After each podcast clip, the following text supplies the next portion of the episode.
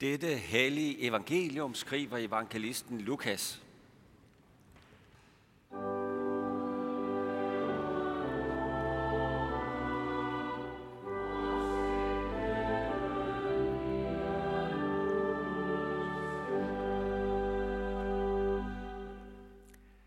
En gang på en sabbat var Jesus kommet ind for at spise hos en af de ledende farisæere, og de sad og holdt øje med ham. Der stod der foran ham en mand, som led af vand i kroppen. Og Jesus spurgte de lovkyndige og farisæerne, er det tilladt at helbrede på sabbaten eller ej? Men de sagde ingenting. Så rørte han ved manden og helbredte ham og lod ham gå. Derpå sagde han til dem, hvis en af jer har en søn eller en okse, som falder i en brønd, vil han så ikke straks trække dem op, selvom at det er på en sabbat? Det kunne de ikke svare på. Da Jesus lagde mærke til, hvordan de indbudte udvalgte sig de øverste pladser ved bordet, fortalte han dem en lignelse. Når du bliver indbudt til et bryllup, så sæt dig ikke øverst ved bordet. Måske er der indbudt en, der er fornemmere end du, og så kommer han, der har indbudt jer begge, og siger til dig, giv ham din plads. Så må du med skam indtage den nederste plads. Nej, når du bliver indbudt, så gå hen og sæt dig på den nederste plads, så at han, der indbød dig, kan komme og sige, min ven, sæt dig højere op. Så bliver du hedret i alle gæsternes påsyn. For enhver, som ophøjer sig selv, skal ydmyges, og den, der ydmyger sig selv, skal ophøjes. Amen.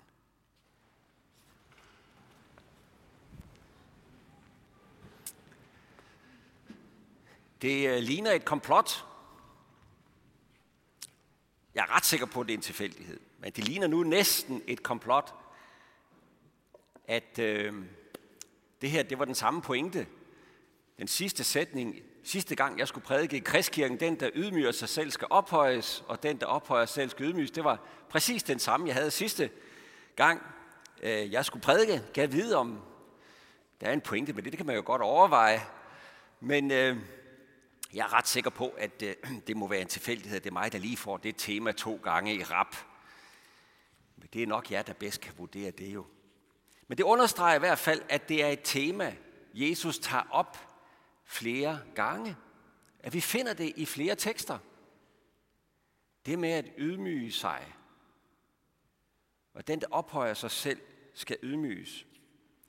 Den dukker op i hele tre sammenhænge i evangelierne. Sidste gang jeg havde det, der var det jo så tolleren og farisæeren. Øh, men det findes også et andet sted, hvor Jesus taler om farisæerne hvordan de ophøjer sig selv. Men det vi ved fra både Bibelen og fra historiske kilder, det er jo så også, at der er en god grund til at tage det op. For på Jesu tid, der gik jøderne voldsomt op i rang og social status. De gik rigtig meget op i det. Helt ned til, hvilken sædeplads du havde. Det var simpelthen fuldstændig organiseret.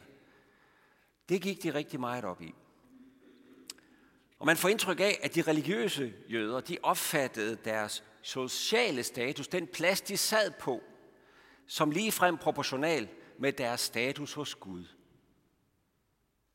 At den plads, de havde der op foran, det var også den plads, de havde hos Gud oppe foran. Som et synligt udtryk for, hvor de hørte hjemme i Guds rige. Vi ser også i det nye testamente, hvordan disciplerne kommer op og toppes om, hvem der er størst igen og igen. Vi synes, det er lidt pinligt. Og jeg tænker da, at det er svært at finde et kristent fællesskab i dag, hvor man sådan lige frem i al åbenhed kappes om at være den største. Hvem er den største? Sådan, så sidder man til menighedsråds, menighedsrådsmøde der, ikke? og så er der en, der siger, jeg er i hvert fald den vigtigste her. Det tror jeg ikke, det sker så tit. Jeg har i hvert fald ikke set det i vores menighedsråd, så meget kan jeg da sige. Øh, men øh, jeg tror ikke nødvendigvis, at vi har afskaffet konkurrencen om andres beundrende opmærksomhed og om ærespladserne. Vi gør det bare lidt mere subtilt, sådan lidt mere skjult. Vi hævder os lidt mere ydmygt. Vi har det her ordsprog, vil du i verden frem, så er der nogen, der kan huske det? Kan vi, vi prøver en gang til. Vil du i verden frem, så... Det var godt. Der var nogen, der vidste det. Vil du i verden frem, så buk. Og det er jo noget med at være ydmyg, ikke? Men det handler jo stadigvæk om at komme frem i verden, ikke? Og få en plads forrest. I det hele taget, så tror jeg, at vi nok langt på vej har fået det her, de ord, Jesus siger om at ydmyge sig, få dem lidt galt i halsen. I hvert fald så er vi nødt til at tykke på dem igen og igen. For det er ikke så let at få fat i. Læg mærke til, at det er en lignelse, Jesus fortæller her. Der stod, at det var en lignelse. Den historie, han fortæller, er en lignelse. Det er ikke i og for sig budskabet i sig selv, at du må hellere sætte dig nederst der, hvor menighedsrådsformanden sidder i dag. Arne, han har sat sig allerbagerst i dag. Arne, kan du ikke lige sætte dig lidt højere op? Nå, du bliver dernede, det er også i orden. Nå, nu kommer han, det var godt ven. Sæt du dig højere op. en, en bænk, jamen det er også passende. Men Jesus fortæller ikke borskik her. Det er ikke pladserne ved bordet, eller hvor højt man kommer op. Det er egentlig ikke det, det handler om, at sådan skal vi gøre. Det er en lignelse på Guds rige. Det kommer jeg lige tilbage til, men vi får det altså ofte gjort til sådan øh, et godt råd om øh, god moralsk øh, og ydmyg opførsel. Og hvis man nu er god til at falde i et med tapetet, så har man fundet sin rette plads, og så kan man også regne med et skulderklap fra Gud. Nu skal du ikke sådan gå og tro, at du er noget særligt, og når du har fundet ud af det, så er det ok med dig. Så er vi pludselig kommet over i noget, vi kender ganske godt fra vores danske folkesjæl.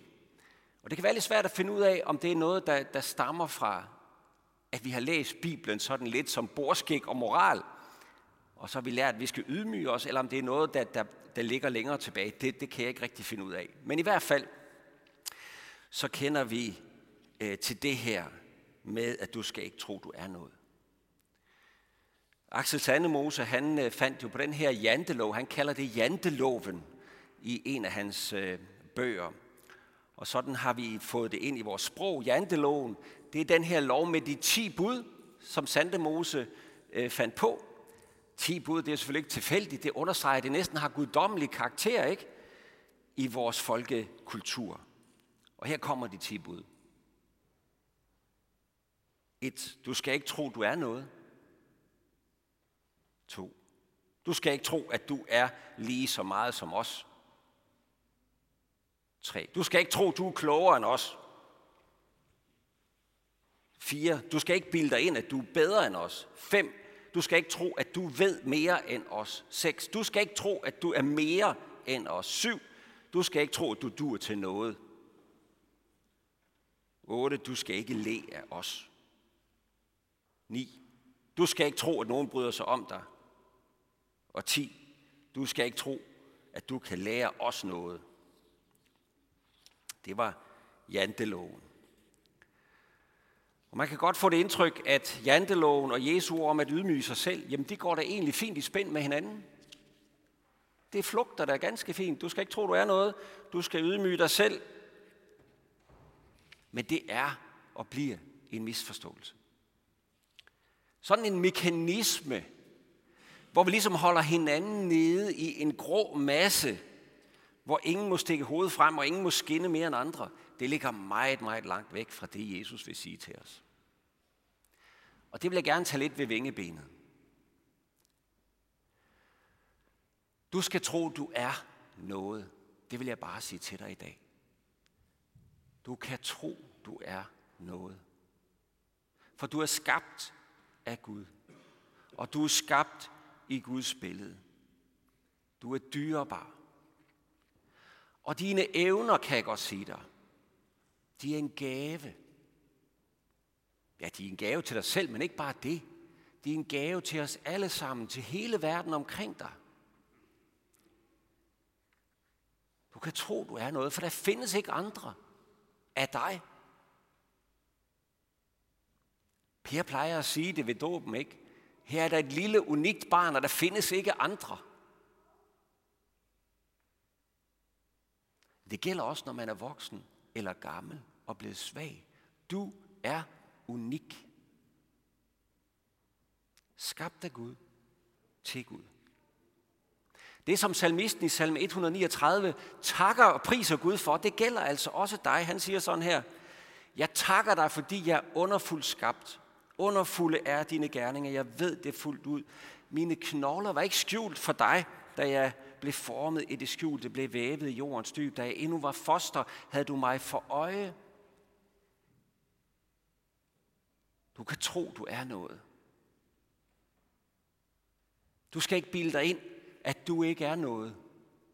Og at du ikke har nogen værdi, og du ikke dur til noget.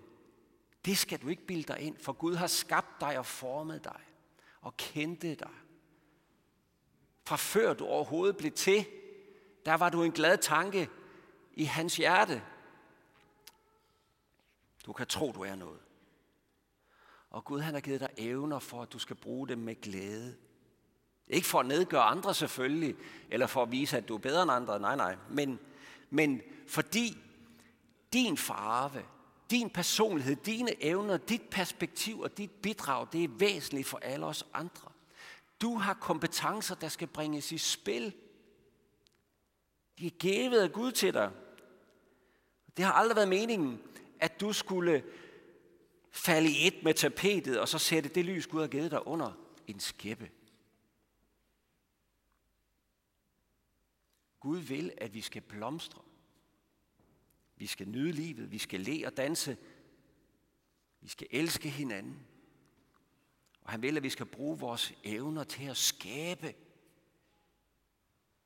Og han elsker flotte farver. Bare tænk på, at det er ham, der har skabt blomsterne. Han fryder sig over barnets opdagetrang og nysgerrighed.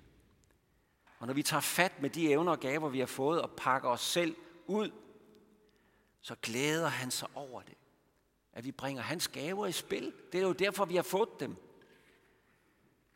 Han elsker, når vi bliver gode til det, vi beskæftiger os med.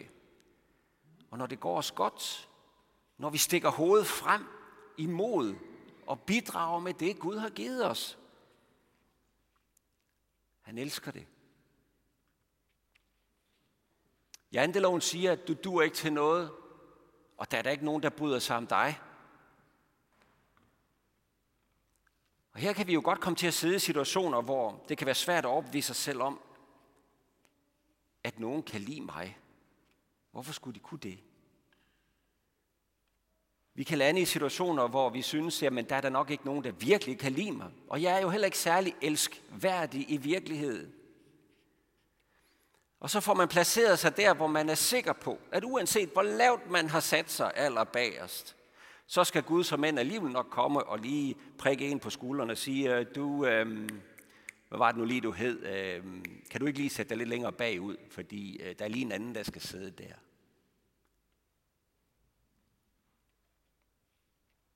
Og man kan ende i sådan en situation, at man føler, at Gud er ligeglad med mig.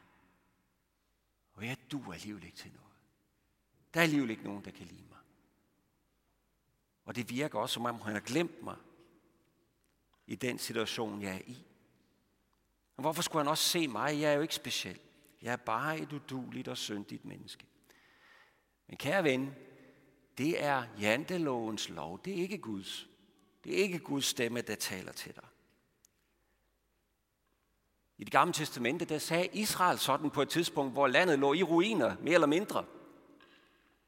Og de sagde, Herren har svigtet mig, Herren har glemt mig. Og så svarer Herren, glemmer en kvinde sit dine barn, glemmer en mor det barn, hun fødte. Selv om de skulle glemme, så glemmer jeg ikke dig, siger Herren. Om så en mor glemmer det barn, hun, hun er ved at give bryst, det er godt nok svært at komme til at glemme, tænker jeg. Jeg har ikke prøvet det, men jeg tænker, at det må være svært. Om det skulle ske, så glemmer Gud ikke dig. Det er Guds ord til dig, som blev hans barn i dåben. Og Jesus selv siger, at hvert et hår på dit hoved er talt. Der er ikke nogen eller noget, der kan komme til at krumme et hår på dit hoved, uden at Gud er med. Du kan tro, du er noget. Han har talt endda hvert et hår på dit hoved. Selvfølgelig taler Bibelen om, at vi er kommet væk fra Gud på rigtig mange forskellige måder. Det onde er blevet lukket ind i verden, og vi lukker stadigvæk det onde ind, og skaberværket bliver ødelagt, syndefaldet herrer, og vi bliver alle sammen ramt i en eller anden, et eller andet mål af tab, sygdom og ulykke.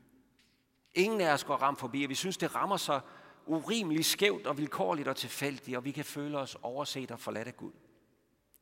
Og så er der ikke langt til at tænke, at Gud er da ligeglad med mig. Men han har ikke glemt os. Han har grebet ind, og han vil gribe ind. Jesus siger om sig selv, således elskede Gud verden, at han gav sin søn den enborne, for at enhver, der tror på ham, ikke skal fortabes, men have evigt liv.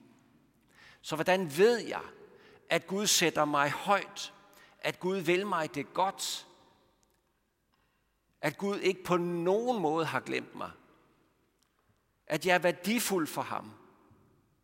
Ja, det ved jeg, fordi han sætter mig så højt, at han ville dø for mig på et kors. Om jeg så var det eneste menneske i verden, så ville han have hængt på det kors for min skyld.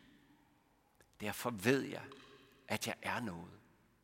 Sikke en pris, han har betalt. Hold da op. Så er der ikke nogen, der skal komme og sige, at jeg ikke er noget. Og at jeg ingen værdi har. Du og jeg, som han kendte og elskede, før vi blev til, han stillede sig imellem os og alt det onde. Sådan at intet kan ramme os, uden at må gå igennem ham først. Så stor værdi har du. Du kan tro, du er noget. Der var en ældre kvinde for nogle år siden, der sagde, jeg vil give min højre arm for, at min datter skal få det godt. Og så korrigerede hun sig selv og sagde, jeg vil give alt, bare hun vil få det godt. Sådan en mor, sådan en far er den levende Gud.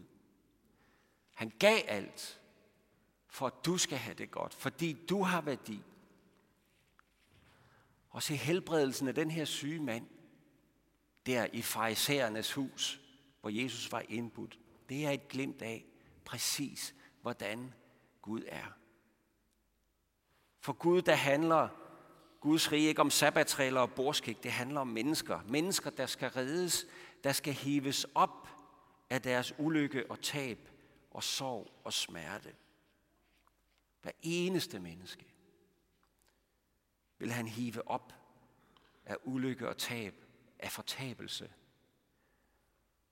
Det gør han nu og her ved troen. Siden på den anden side af døde grav vil han gøre det på den nye jord.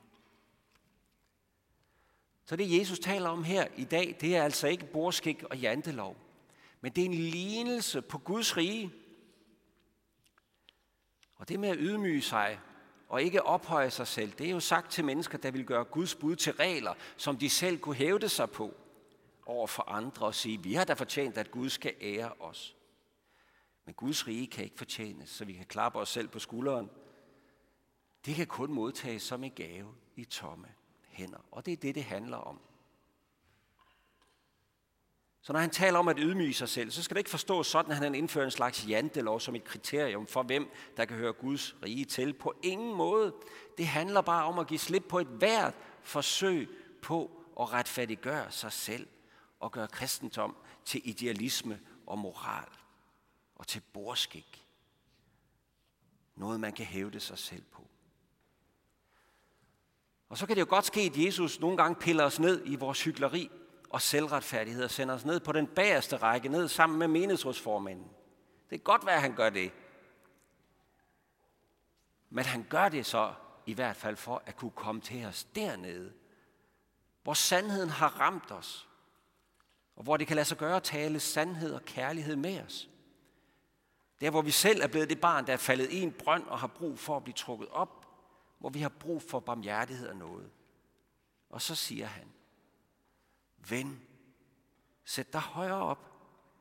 Sæt dig helt op og tag imod mit læme og blod, hvormed jeg har gjort fyldest for alle dine sønder. det er opgaven for os i dag.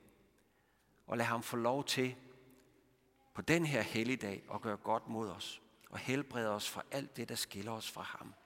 For det er sand sabbat for Herren.